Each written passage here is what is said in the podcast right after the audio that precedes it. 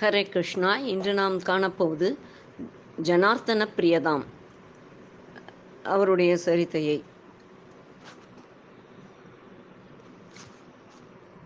கிருதயுகத்தின் கால்பாகம் சென்றிருந்தது.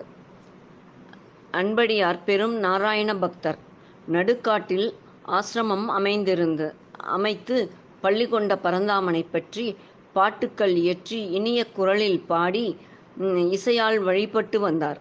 அவர் பாடினால் அவரைச் சுற்றி மானும் மயிலும் பட்சிகளும் மட்டுமின்றி சிங்கம் புலி கரடி போன்ற கொடிய மிருகங்களும் சாதுவாய் படுத்து கிடக்கும். அருகில் இருக்கும் மானின் மேல் சிறுத்தை பாயாது. மரத்தில் உட்கார்ந்திருக்கும் ராஜாளி புறாவை விரைந்து வந்து பற்றாது. சிங்கத்தின் குட்டிகளும் யானை குட்டிகளும் கலந்து விளையாடும். வழக்கம் போல் அன்படியாரின் இசையை கேட்க வந்த பக்தவத்சலன் உனக்கு என்ன வரம் வேண்டும்? என்று கேட்டார். அன்படியார் உன் தரிசனம் பெற்ற பிறகு வேறென்ன வேண்டும்? ஆயினும் நீ எல்லோருக்கும் தரிசனம் தர இங்கேயே கோயில் கொள்ள வேண்டும்.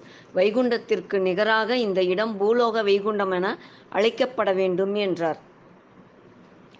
மகாவிஷ்ணு சம்மதித்து விடை பெற்றார். பிரம்மதேவரின் மகாசபை. இந்திராதி தேவர்கள் அஷ்டதிக் பாலகர்கள் சப்த ரிஷிகள் நவக்கிரகங்கள் ருதுக்கள் பர்வதங்கள் நதிகள் ஆதிசேடன் வாசுகி முதலிய நாகர்கள் கிண்ணரர் கந்தர்வர் வித்யாதரர் சித்த சாரணர்கள் நவப்பிரஜாபதிகள் மாதங்கள் வருஷங்கள் நட்சத்திரங்கள் என கோலாகலமாக இருந்த சமயம் நாரதர் தனது மகதி வீணையை மீட்டிய வண்ணம் பாடிக்கொண்டு வந்தார். பிரம்மா எழுந்து சென்று சாஷ்டாங்கமாக அவர் காலில் விழுந்தார். பிரம்மாவின் இச்செயல் அனைவரையும் திடுக்கிடச் செய்தது. ஆனாலும் எவரும் எதுவும் பேசவில்லை. நவப்பிரஜாபதிகள் மட்டும் உறக்க பிரம்மதேவரே உமது செய்கை சரியில்லை. மகனை தந்தை வணங்கலாமா? என்றனர். இதோ நாரதரின் வீணை அருகே ஒரு கருவண்டு பறக்கிறதே. இதைத்தான் நமஸ்கரித்தேன். இந்த வண்டின் கால்களிலே சங்கு சக்கரம் கதா பத்மத்தை பார்த்தேன். நான் நமஸ்கரித்தது என் தந்தையை பகவானை பரந்தாமனை மகனை அல்ல என்றார். வண்டின் காலில் சங்கு சக்கரமாம் கதை பத்மமாம் நல்ல கற்பனை. தந்தை மகனுக்கிடையில் ஏற்பட்ட சச்சரவுக்கு நிவாரணம் சபையில் கொடுக்கக்கூடாது என்றார் ஒருவர். அவ்வளவுதான் பிரம்மாவுக்கு கோபம் வந்துவிட்டது. ஊனக்கண் கொண்டு பார்க்கும் அறிவிலிகளே நீங்கள் ஒன்பதின் மறும் பூலோகம் சென்று அந்த பரந்தாமனை வேண்டி தவம் தவம் இயற்றுங்கள் கிருதயுகம் முடியும் போது அவர் காட்சியளிப்பார். என சாபமும் சாப விமோச்சனமும் சொன்னார் நான்முகன். நவப்பிரஜாபதிகள் தங்கள் தங்களை மன்னிக்கும்படி பிரம்மாவிடமும் நாரதரிடமும் வேண்டினர்.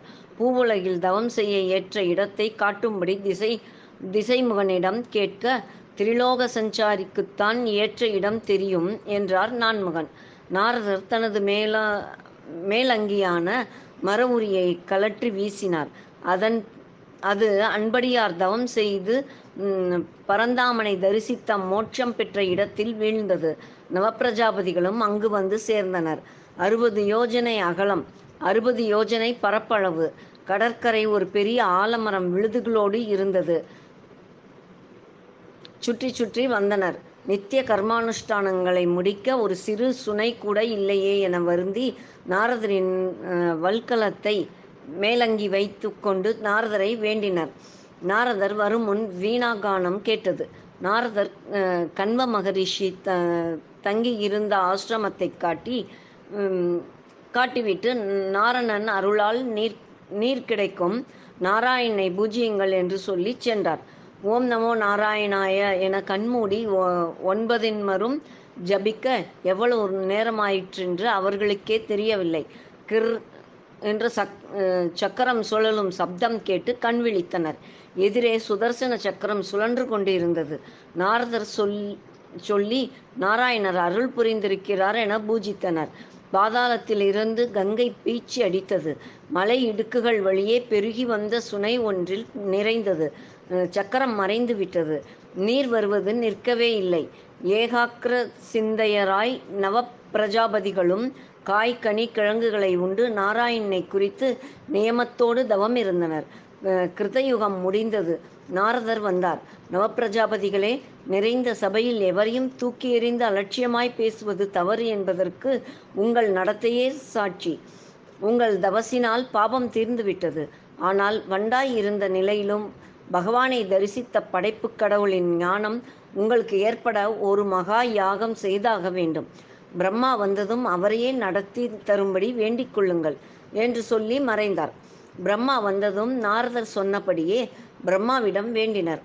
பிரம்மா ஒப்புக்கொண்டு விஸ்வகர்மாவிடம் யாகசாலை அமைக்கச் சொன்னார்.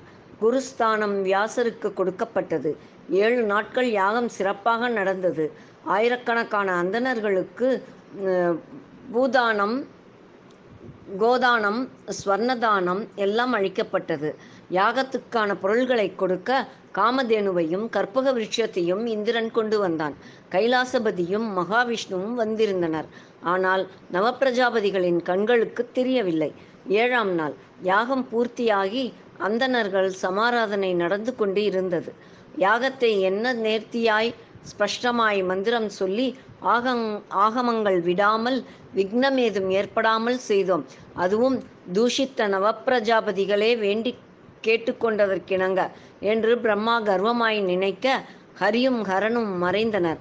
அதையும் பிரம்மா கவனிக்கவில்லை. அப்போது தடியை ஊன்றிக்கொண்டு தொண்டு கிழவராய் உடலெல்லாம் நாமங்கள் கழுத்தில் துளசி மாலையுடன் ஒரு வய ஒரு வயோதிக அந்தனர் இங்கே சாப்பாடு போடுகிறார்களாமே ஒரே பசி. பிரம்மதேவரே யாகம் நடத்துகிறாராம். பிரம்மா யார்? என்று கேள்விகளை அடுக்கினார். நான் தான் பிரம்மா. அப்படி அப்படி உட்காருங்கள். இலைப்படச் சொல்கிறேன். வயிறார சாப்பிடுங்கள். நாப் அறுபத்தி நான்கு வகை காய்க காய்கறிகளுடன் இந்த மாதிரி சாப்பாட்டை பார்த்ததே இருக்க மாட்டீர் என்றார் திசைமுகன். அந்தனர் கை கால் கழுவிக்கொண்டு உட்கார்ந்தார். நவப்பிரஜாபதிகளும் பயபக்தியுடன் பரிமாறினர். பரிசேஷனம் செய்ய இலையை பார்த்தால் இலையின் பருக்கை சோறு கூட இல்லை. போஜனசாலையில் ஓடிப்போய் பார்க்க எல்லா பாத்திரங்களும் காலியாய் கிடந்தன. காமதேனுவை தேடி போக காமதேனு கற்ப விருட்சம் எதுவுமே இல்லை. எல்லோரும் கையை பிசைந்தனர். அந்தனர் சாபத்திற்கு பயந்து சமையலறைக்கு போனவர்கள் வெளியே வரவே இல்லை. எதையா யாகம் நடத்துகிறீர்கள்? மந்திரம் சொல்லி ஹோமம் வளர்த்தால் ஆயிற்றா? ஒரு பிராமணனுக்கு வயிறார சோறு போட முடியவில்லையே. தானம் தருகிறார்களாம் தானம். என பலவாறு கூச்சல் போடவும் பிரம்மா தலை குனிந்தார். கண்களில் நீரோடு அந்தனர் கால்களில் விழுந்து சபித்து விடாதீர்கள் சுவாமி என வேண்ட சங்கு சக்கரத்தோடு காட்சியளித்தார் மகாவிஷ்ணு. பிரம்மதேவரே பெரிய செயல்கள் செய்பவனுக்கு முதலில் தேவைப்படுவது பணிவு. பள்ளத்தில்தான் தண்ணீர் நிற்கும். மலை இடுக்குகளில் உற்பத்தி ஆனாலும் சுனையில்தான் நீராட முடியும். இன்று இன்று முதல் இந்த தீர்த்தத்திற்கு சக்கர தீர்த்தம் பிரம்ம யஜ்ய தீர்த்தம் என்று பெயர் வழங்கப்படும். நான் ஆபோஜன தீர்த்தத்துடன் இந்த வல்கலையின் நிற்பேன். ஒரு அந்தணனுக்காவது சாப்பாடு போட்டால்தான் என்னை பூஜித்த பலன் கிடைக்கும். இந்த இடத்துக்கு பாஸ்கர கஷேத்திரம் என்று பெயர். எ- எந்த பிரளயத்திலும் இந்த ஆலமரம் அழியாது. காப்பாற்றுவது உமது பொறுப்பு என்று சொல்லி மறைந்தார் திருமால். கலியுக ஆரம்பம். மதுரையை அடுத்து ஆரண்யம். ஒரு மகாமுனிவர் தவம் செய்து கொண்டிருந்தார். ஆறு மாதம் யோக நிலை. ஆறு நாட்கள் உலக விவரா விவகாரங்கள். மறுபடி ஆறு மாதம் ஆறு மாதம் நிஷ்டை. ஒரு முறை நிஷ்டை கலைந்து முதல் நாள் அந்த ஆறு நாட்கள் தான் இலை போட்டு சாப்பாடு. மனைவி பரிமாறினாள். பெண்ணே ஏன் உன் முகம் வாட்டமாய் இருக்கிறது? இன்று வேலை அதிகமோ? ஒரு வாரம் தானே? பொறுத்துக்கொள் என்றார் முனிவர். பதிக்கு தொண்டுகள் செய்வது பத்தினிக்கு பாரமல்ல. ஆனால் ஆறு மாதத்துக்கு ஆறு நாட்கள் தானே எனக்கு அந்த பாக்கியம் கிடைக்கிறது. இன்னும் ஐந்து நாட்களில் நிஷ்டையில் ஆழ்ந்து விடுவீர்கள் என்று நினைக்கும் போது வேதனையாக இருக்கிறது. தொண்டுகளை ஒரு சீடன் கையில் ஒப்புவித்துவிட்டு நானும் தவத்தில் ஆழ்ந்து விடலாம் என்றால் என் இளமை காமுகர்களை வசப்படுத்தும் கலகத்தை உண்டு பண்ணும். முதுமை வரும் வரை காத்திருப்பதை தவிர வேறு வழி இல்லை என்றால் ரிஷி பத்தினி அடக்கத்துடன். தன் மனைவியை ஏற இறங்க பார்த்தார் முனிவர். கடமையை மறந்தவன் தவறை நளினமாய் சுட்டிக்காட்டிய புத்திசாலித்தனத்தை மனதுக்குள் சிலாகித்து கொண்டார். பெண்ணே என் தவ வலிமையால் நாம் கிரௌஞ்சப் பறவைகளாகி விடுவோம். திருப்தியாக கூடி குழாவுவோம் என்றன. என்றவர் அதன்படியே செய்தார். அப்போது மதுரையை வேல்வீர பாண்டியன் ஆண்டு வந்தான். வேட்டைக்கு போனவன் கிரௌஞ்ச பட்சிகளைக் கண்டான். அவன் தொடுத்த அம்புக்கு ஆண் கிரௌஞ்ச பறவை இறந்தது. பெண் கிரௌஞ்சம் துடிதுடித்தது உன் மனைவியோடு நீ இனி சேர முடியாது. உன் நாடு மழையின்றி வறண்டு போகக் கடவது என சாபமிட்டு மரத்தில் தலையை மோதிக்கொண்டு விழுந்து இறந்தது பெண் கிரௌஞ்சம். இதை கண்டதும் பாண்டியன் பெரிதும் வேதனையுற்றான். மகாராணியிடம் இதை சொல்லலாம் என அந்தப்புறத்திற்குள் நுழைந்தான். வீல் என கத்தியபடி பட்ட மகிழ்ச்சியும் மயக்கமுற்றாள். உடனே மருத்துவரை அழைத்து மயக்கம் தெரிவித்ததும் கவலையோடு அருகில் இருந்து குலகுரு பானுசோமரிடம் மன்னர் தலைக்கு மேல் கோரமாய் இழித்து கொண்டு ஒரு கரும்பூதம் தெரிகிறது. அது செய்யும் சேஷ்டைகள் பயங்கரமாய் இருக்கிறது என்றாள் அரசி. அரசன் அரசி எதிரே வருவதே இல்லை. பெரிய நெற்கிடங்கு தீப்பற்றி கொண்டு பெருத்த சேதம். அதோடு வானமும் பொய்த்து விட்டது. பாண்டிய மன்னன் சோமசுந்தர பெருமான் ஆலயம் சென்று இதற்கு நிவர்த்தி கிடையாதா என வேண்டினான். மன்னா நீ கொன்றது பறவை அல்ல தவ வலிமை மிக்க ரிஷி. அவர் கூட இருந்தது அவரது பத்தினி. பஞ்சாட்சரத்தை ஜபித்து கொண்டே தீர்த்த யாத்திரை செல். எந்த இடத்தில் கனவில் திருமால் தோன்றி அருள் புரிகிறாரோ அங்கே உன் பிரம்மகத்தி தொலையும் என அசரீரி ஒலித்தது. குருவிடமும் மந்திரியிடமும் ஆட்சி பொறுப்பை ஒப்படைத்துவிட்டு தீர்த்த யாத்திரை புறப்பட்டான் மன்னன். சூரிய ஒளியில் தன் நிழலோடு இன்னொரு நிழலும் தொடர்ந்து வருவதை பார்த்தான். பஞ்சாட்சிரத்தை விடாமல் ஜபித்தான்.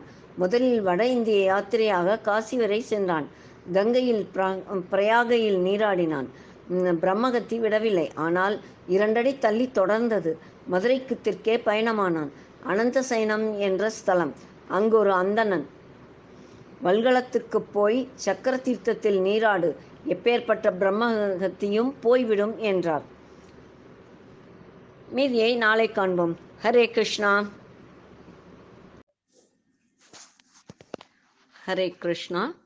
நேற்றின் தொடர்ச்சியாக வல்கலத்தை பாண்டிய மன்னன் நெருங்க நெருங்க பிரம்மஹத்திக்கும் மன்னனுக்கும் உள்ள நிழல் இடைவெளி அதிகமாயிற்று.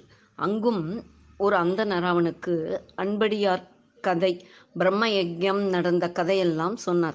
அவருக்கு நூறு பொற்காசுகள் தானமாக கொடுத்தான் வேந்தன். ம மலையருவியில் கூட்டிக் கொண்டு போய் குளிக்க வைத்தார் அந்தனர் பிரம்ம யக்ய தீர்த்தத்திலும் நீராடினான் மன்னன். பிரம்மகத்தி நிழல் மறைந்தது. பாண்டிய மன்னன் அடைந்த மகிழ்ச்சிக்கு அளவே இல்லை. அந்- இந்த ஆலமரத்தடியில் அடியில் இந்த இரவை கழிக்கலாம் என்று அந்தணனோடு ஆலமரத்தடியில் தூங்கினான். தூக்கத்தில் ஒரு கனவு வயது முதிர்ந்த அந்தணர் தேஜஸ் நிறைந்த முகம் கையில் கம்பு உடலில் பனிரண்டு நாமங்கள் பாண்டிய மன்னா கடற்கரை மணலில் வெண்தாமரை மலர்கள் புதைந்திருக்கும் இடத்திற்கு நேராக ஐந்து மைல் போ. ஐந்து பொன்னிறக் கழுகுகள் ஆகாயத்தில் வட்டமடிக்கும். நீரில் மூழ்கி முத்து குளிப்பவரை அங்கே இறங்கி தேடச் சொல். ஜனார்த்தன சுவாமி விக்கிரகம் கிடைக்கும். இங்கே பிரதிஷ்டை செய்து கோவில் கட்டினால் உம் பிரம்மஹத்தி பாபம் தொலையும். கிரௌஞ்ச பட்சிகளுக்கும் இறுதிக்கடன் செய்துவிடு. சாபமும் நிழலும் உன்னை விட்டு அகலும். குழந்தை இல்லாத அந்த ரிஷி தம்பதிகளுக்கு நீயே இனி மகன் என்றார். அதோடு இந்த இடத்திற்கு ஏற்ற சங்கல்ப மந்திரம் இந்த ஓலைச்சுவடியில் இருக்கிறது என்று ஒரு ஓலைச்சுவடியையும் காண்பித்தார். கனவு தெளிந்து எழுந்தான் மன்னன். அருகில் ஒரு ஓலைச்சுவடி இருந்தது. அதை எடுத்து படித்தான். ஜனார்த்தன ஜனார்த்தன பிரியதாம் என்று இருந்தது. தன்னுடைய உறங்கிய அந்தனர் தன்னுடன் உறங்கிய அந்தனர் வல்கலத்துக்கு போ என்று அனந்த சைனத்தில் திருவனந்தபுரம் வழிகாட்டிய அந்தனரும் மறுநாள் வந்து சேர்ந்தார். அனந்த சயனத்தில் வழி சொன்ன அந்தனர் இருவரோடும் மீனவர்கள் உதவியோடு பெரிய படகில் கடலில் சென்ற சென்றான் மன்னன். ஐந்து தங்க நிற கழுகுகள் வட்டமிட்ட இடத்தில் கையில் ஆபோஜன தீர்த்தத்துடன் நிற்கும் ஜனார்த்தன விக்கிரகம் கிடைத்தது. மன்னன் அளப்பரியா மகிழ்ச்சி கொண்டான். ஆலமரத்தடியில் தினமும் பூஜைக்கு ஏற்பாடு செய்துவிட்டு மதுரை நோக்கி புறப்பட்டான். வல்களம் தாண்டியவுடன் பிரம்மகத்தின் நிழல் தொடர்வதைக் கண்டான். தவவேடமணிந்து அஹ், குலகுருவை சந்தித்தான். மதுரை மாநகரின் வயற்புறங்களில் ஏரோடு மக்கள் செல்வதைக் கண்டு மகிழ்ந்தான். ஆம் ஜனார்த்தன சுவாமியை மீட்ட அன்றிலிருந்து பாண்டிய நாட்டில் விடாது மழை பெய்து ஏரி குளங்களெல்லாம் நிரம்பி இருந்தன. மன்னன் ஆணைப்படி குருநாதர் கோயில் கட்ட சிற்பிகள் ஸ்தபதிகள் தட்சர்கள் எல்லோரையும் மொத்தமாக கூலி கொடுத்து அனுப்பி வைத்தார். வல்கலாவில் எங்கும் ஒளிச்சத்தம் சித்திர வேலைக்காரர்கள் கொத்தனார்கள் தச்சர்கள் என்று சுறுசுறுப்பாய் இரவு பகலாய் வேலை நடந்தது. சுபயோக சுபதினத்தில் பாண்டிய மன்னன் குரு பானுசோமர் அமைச்சர் தளபதி பட்டமகிஷி ஆகியவரோடு தனது படை பரிவாரங்களோடும் அணிவகுத்து பக்தியுடன் நிற்க வேதியர்கள் வேதகோஷம் எழுப்ப பரசுராம கஷேத்திரம் எனப்படும் கேரளாவின் பெரிய மன மனைக்கல் தன் தந்திரியானவர் ஜனார்த்தன சுவாமி விக்கிரகத்தை பிரதிஷ்டை செய்ய பத்து நாட்கள் திருவிழா நடந்தது. பிறகு கிரௌஞ்ச பட்சிகளுக்கும் புதல்வனை போல் பிதுர்க்கடன் செய்ய முனி தம்பதிகளும் வாழ்த்தி பிதிர்லோகம் சேர்ந்தனர். பாண்டியனின் பிரம்மகத்தினிழல் மறைந்தது. அன் அன்படியாருக்கு கொடுத்த வாக்குப்படி திருமால் வல்கலத்தில் பூலோக வைகுண்டத்தை உருவாக்கி அருள் புரிகிறார். ஜனங்களிடம் பிரியம் கொண்டதால் ஜனார்த்தனன் என்று பெயர் பெற்றார். காசியில் மட்டும் விஸ்வநாத பிரியதாம் என்று சங்கல்பம்.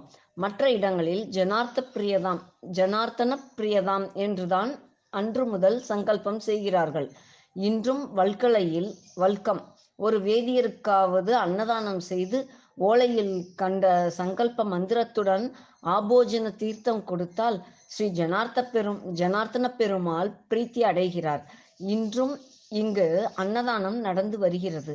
மூன்று சரித்திரங்களை கொண்ட இக்கதை படிப்பவருக்கு பாபங்களை நீக்குகிறது. ஜனார்த்தன பகவான் அருளால் பதினாறு பேர்களும் கிடைக்கிறது. தீர்க்காய் தீர்காயுளுடன் புத்ரஸ் பௌத்ராதிகளுடன் வாழ வைத்து முடிவில் மோட்சத்தையும் கொடுக்கின்றது. அடுத்ததாக பக்த போதனா அதை நாளை காண்போம். ஹரே கிருஷ்ணா.